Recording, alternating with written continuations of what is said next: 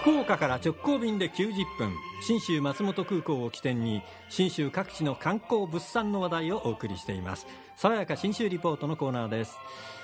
今朝もいつもの通りスタジオには中島理恵リポーターです。おはようございます。おはようございます。おはようございます。え先週忍者服に身を包み、すっかりくのいち気分の私でしたが、ええ。ちびっこ忍者村でもう張り切って忍者体験してまいりました、以前はあの忍者からくり屋敷というところにも行ったんですが、これらがあるのが長野市の戸隠なんですね、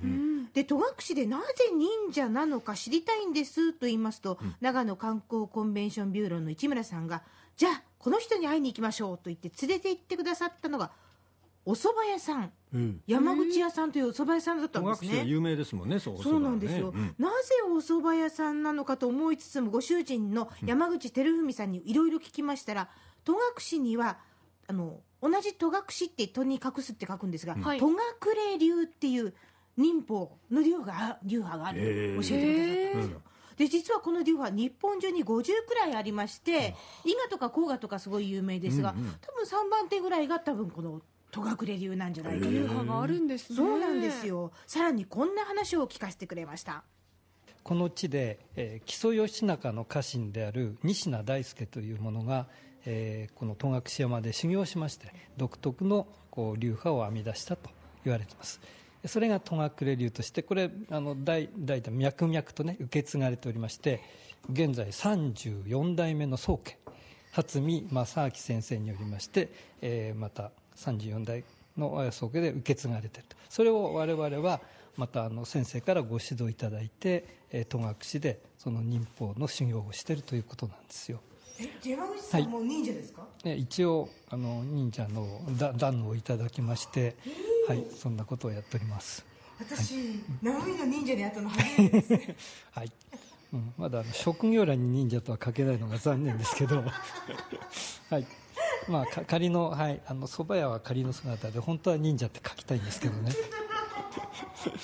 おおで手裏剣なんかの練習してるんですかね？そうなんですよ。だからそう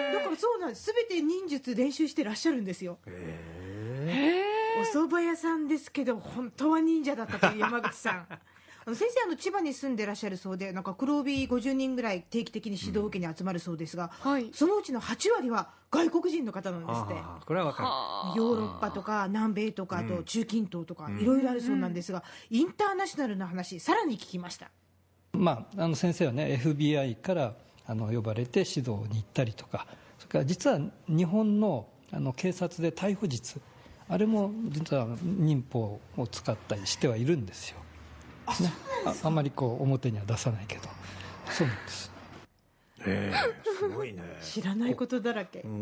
お FBI はいすごいね。まさか FBI っていうワードが出てくるとは。私も思わなかったですよ。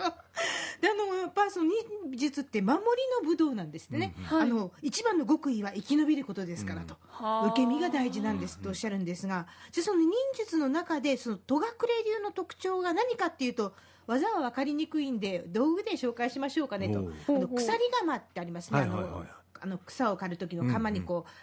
柄のところに鎖がピヨーっとついていはい。て投げられるようになってるんですが、普通はその鎌だけなんですが戸隠流の場合はその鎌の横に縦にこう剣みたいなのがついていて、ええ。これがつく武器になったり、刀を受けて折ることができたり十手みたいな感じに使えたりとか。あと手裏剣で言いますと、他の流派だと例えばあの、まあ、棒状のものとか、棒2本十字架に組み合わせたようなものだとか、あとあの平べったいものでも4つトゲがこう十字型についていると言いますか、で真ん中に丸い穴が開いてたりっていうイメージなんですが、この戸隠流の場合はイメージとしてあの双子座のマークみたいな長方形の長いところをこうカーブさせていくようなイメージなんです。が砂時計っぽい。ってですかね、はいそういうこうイメージで真ん中に四角の穴が開いてると、え山口さんこうおっしゃるんですこの真ん中に四角い穴が開いてるんですよ。へえ普通手裏剣だと丸あのまあ穴は開いてるの少ないんですけどね。でもそうなんですね、ここは四角い穴が開くためにあのサバイバルツール的なこう使い方もできると。この角でこうあの襖を開けたりとか、だから釘抜き。ここの真ん中の穴で釘を抜いたりとかそういうあの便利道具にも使えますあ十徳ナイフみたいなもんだ。な イメージとしてはそうですよね、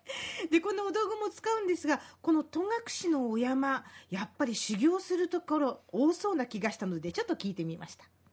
あの戸隠山というねゴツゴツとした岩山ですがあの中に33窟33箇所の祠があるんです。要するに修験道のあの修験者がこう位が上がるごとにだんだんこう上の段に行きましてね。えー最初最後はあの工房のごま所工房さんがごまを炊いたという場所があるんですがね。あの今のフリークライム使って、ね、ボルダリングです。あの技術でやってって本当命がけで登っていかなければいけないような場所、ね、そんなところに修行の場があるということでじゃあ今もボルダリングみたいな。んかちょっと現代と精通してますね。ボルダリング。僕らもボルダリングとか使って体鍛えなくちゃなっていうところに来てるんですって話はされてましたんで、うん。そのごま炊きの場所までは行けないみたいですが、まあ、それに近い訓練はなさってるみたいですね。で山口さんご自身ももう蕎麦屋さんですからねはい。そば、を打ちながら訓練してらっしゃるのかなと思って聞いてみました。あの棒術というのがあの一番ねこれ棒術をやるとそば打ちが早くできるようになるんですね。民法を使ってるじゃないですか、もちろん。そう。山口さんちのお蕎麦は、忍法を使って打ってます、へー本当にあのお蕎麦をこう伸ばす時ののし棒をがそのままその棒術で使えるような長さにと考えればいいわけなんですよね。帰りに棒をくるくる回しながらじゃあまたねっていうふうに見送ってくださって とっても素敵だったんですよね、へまあ、あのこうやってあ今も生きてる忍者に会いながらお蕎麦も食べられます戸隠なんですが、えー山口さんおすすめのプランとしては実はですね今年は初めての企画として毎月最終日に、戸隠神社で早朝お掃除体験。正式参拝っていうのをやってるらしくって、はい。上にあの白のサムエを着て、はい。神社の周りをお掃除してその神社の正しい参拝の仕方を教えていただきながらお参りをするというのをチャレンジしてでこれに参加した人だけ戸隠神社の境内の中の杉の木で作ったお守りがいただけるとか。ああの立派な杉の木のね、えー参道ありますけどですから、ねなかなか面白い手隠し。ぜひ心清める人から忍者になりたい人まで出かけてください、えー、戸隠までの、えー旅の起点も信州松本空港になります。福岡空港から信州松本空港まで FDA 富士ドリームエアラインズの直行便が90分で1日2往復で結んでます。ひとっ飛びして忍者になってください。中島理恵リポーターでした。爽やか新州リポートでした